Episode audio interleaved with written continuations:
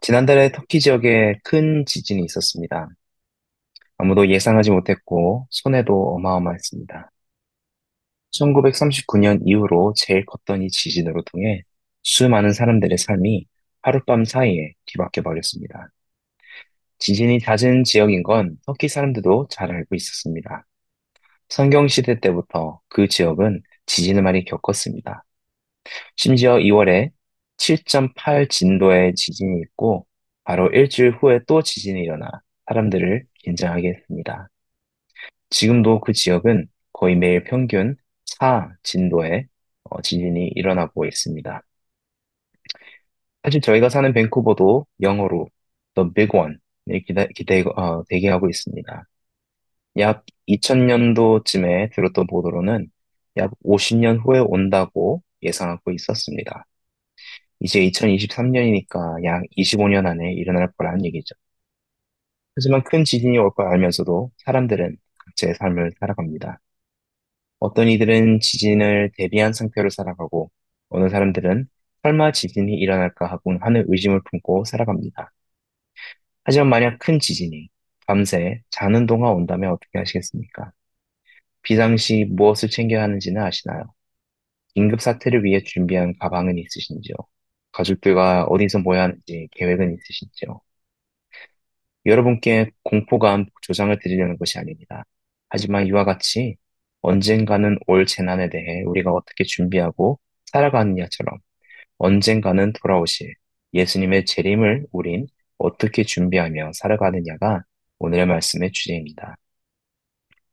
마치 지진에 대비하여 건물의 토대를 튼튼한 반석 위에 짓는 것과 같이 우리도 믿음의 토대를 만세 반석이신 예수님 위에 지어야 합니다. 그러기 위해 오늘 말씀에서 예수님께서는 우리에게 그 때를 위하여 무엇을 해야 할지 알려주십니다. 깨- 깨어있는 것과 충성스럽고 지혜롭게 기다리는 것입니다. 언- 예수님께서는 언젠가는 다시 오실 것입니다. 그 날이 언제인지는 예수님께서 모르신, 예수님께서도 모르신다 하셨습니다. 오로지 하나님 아버지께서만 아신다 하셨습니다.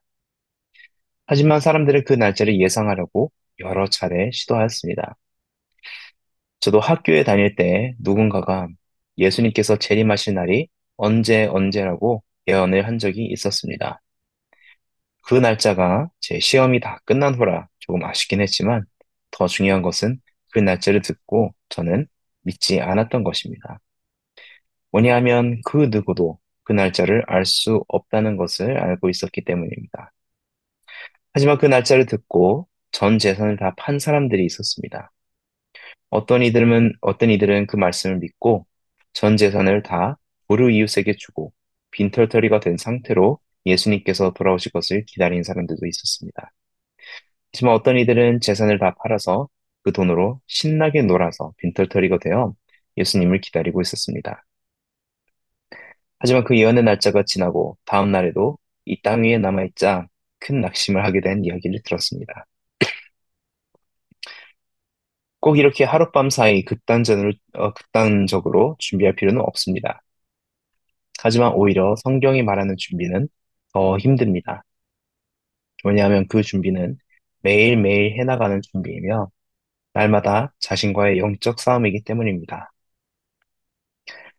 예수님께서 이 말씀을 하시기 위해 죄송합니다. 노아의 홍수 때를 말씀하십니다. 그 당시 사람들은 각자 자신의 마음대로 살았으면 삶의 쾌락을 위해 살며 이 땅 위에서의 삶에만 중점을 두고 살아갔습니다. 하지만 노아는 하나님과 동행했다 나옵니다. 그리고 그는 수십 년간 하나님께서 말씀하신 방주를 지어왔습니다. 홍수가 올 거란 것을 믿지 않은 자들에겐 노아의 행동이 시간 낭비라 생각했을 것입니다. 시간과 에너지와 자산의 낭비라 여겼을 것입니다.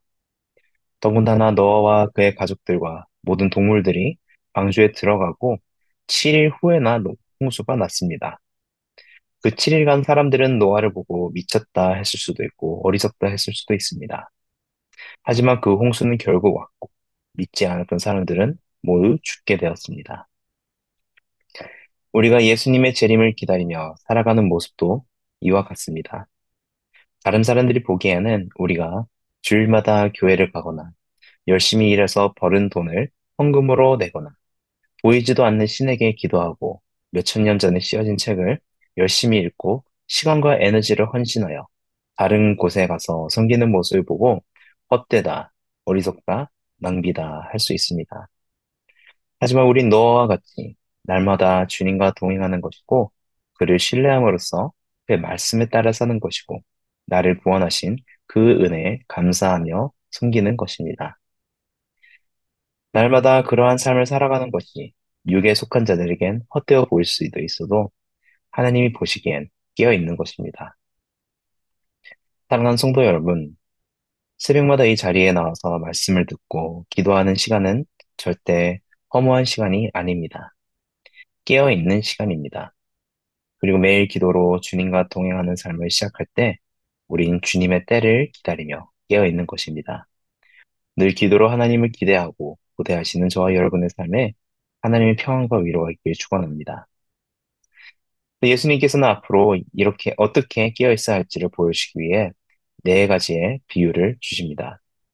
집주인과 도둑의 비유, 충성되고 지혜로운 종과 악한 종, 어, 열처녀의 비유, 또 달란트 비유입니다.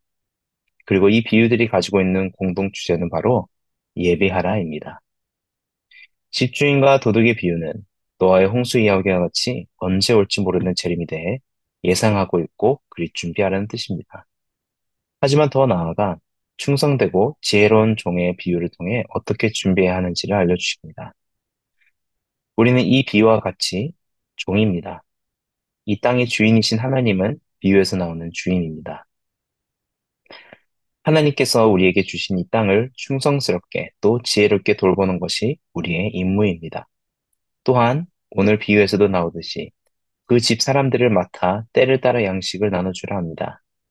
이것은 나 중심이 아닌 나에게 맡겨주신 이들을 중심으로 두고 사는 것을 뜻합니다. 즉, 사랑을 가지고 섬기는 것입니다. 예수님께서 부활하시고 예수님을 세 번 부인했던 베드로에게 세 차례씩 나를 사랑하느냐라고 물으신 적이 있습니다. 그때마다 베드로는 사랑한다 답하자 예수님은 자신의 양을 먹이고 돌보라고 대답하십니다. 저와 여러분이 만약 예수님을 사랑하고 충성을 다하기 원한다면 우리에게 맡기신 양들을 먹이고 돌봐야 합니다. 그 양떼가 우리의 가족일 수도 있고, 우리가 맡은 학생들일 수도 있고, 우리가 맡은 세론들일 수도 있고, 우리의 친구, 혹 직장 동료일 수도 있습니다. 충성된 종은 주인이 돌아오는 날까지 충실하게 그 역할을 맡는 자입니다. 그리고 지혜로운 종은 내가 가진 것이 무엇인지를 깨닫고 지혜를 다해서 맡은 일을 감당하는 것입니다. 그리할 때 주인이 돌아와 그 종을 축복하시고 주인의 모든 소유를 그에게 맡깁니다. 그리고 이와 같이 예수님께서 돌아오셨을 때 우리 또한 이 충성되고 지혜로운 종의 모습처럼 우리에게 맡기신 일들의 최선을 다할 때에 우리에게 더 많은 것들을 맡기시게 될 것입니다. 이것은 단순히 노동을 말하는 것이 아닙니다. 하나님의 일에 동참하게 되는 기쁨을 뜻하는 것입니다. 그리고 그 기쁨은 영원히 지속될 것입니다. 반면으로 악한 종은 충성된 종의 정반대입니다. 내가 주인인 마냥 내가 동료들을 때리고 나의 것도 나, 나의 것도 아닌 주인의 것을 가지고 먹고 마시며 나의 쾌락을 위해 사는 것입니다. 성경에서 지혜로운 자는 하나님을 경외하는 자입니다. 이 종은 반대, 그 반대인 어리석은 자이며 성경에서 어리석음은 하나님을 믿지 않는 것을 뜻합니다. 하지만 하나님께서 돌아오시는 그날 그의 어리석음을 깨닫게 될 것입니다. 사랑하는 성도 여러분, 예수님께서는 돌아오실 것입니다. 좀 더디게 오시는 것처럼 보이실 수 있지만 우린 충성된, 충성된 종과 같이 늘 사랑과 충성을 가지고 살아가야 합니다. 그리고 그 모습은 지금부터 하나님의 일에 동참하는 것입니다. 베드로후서 3장 9절입니다. 주의 약속은 어떤 이들이 더디다고 생각하는 것 같이 더딘 것이 아니라 오직 주께서는 너희를 대하여 오래 참으사 아무도 멸망하지 아니하고 다 회개하기에 이르기를 원하시느니라. 오늘도 기도로 깨어 있고 나에게 맡겨진 일들을 충성과 지혜를 가지고 실행하고 하나님의 마음을 알고 그의 일에 동참할 때 예수님의 재림에 놀라지 않고 기쁨과 감사로 반응하시는 저 여러분이 되기를 주의 이름으로 간절히 축원합니다.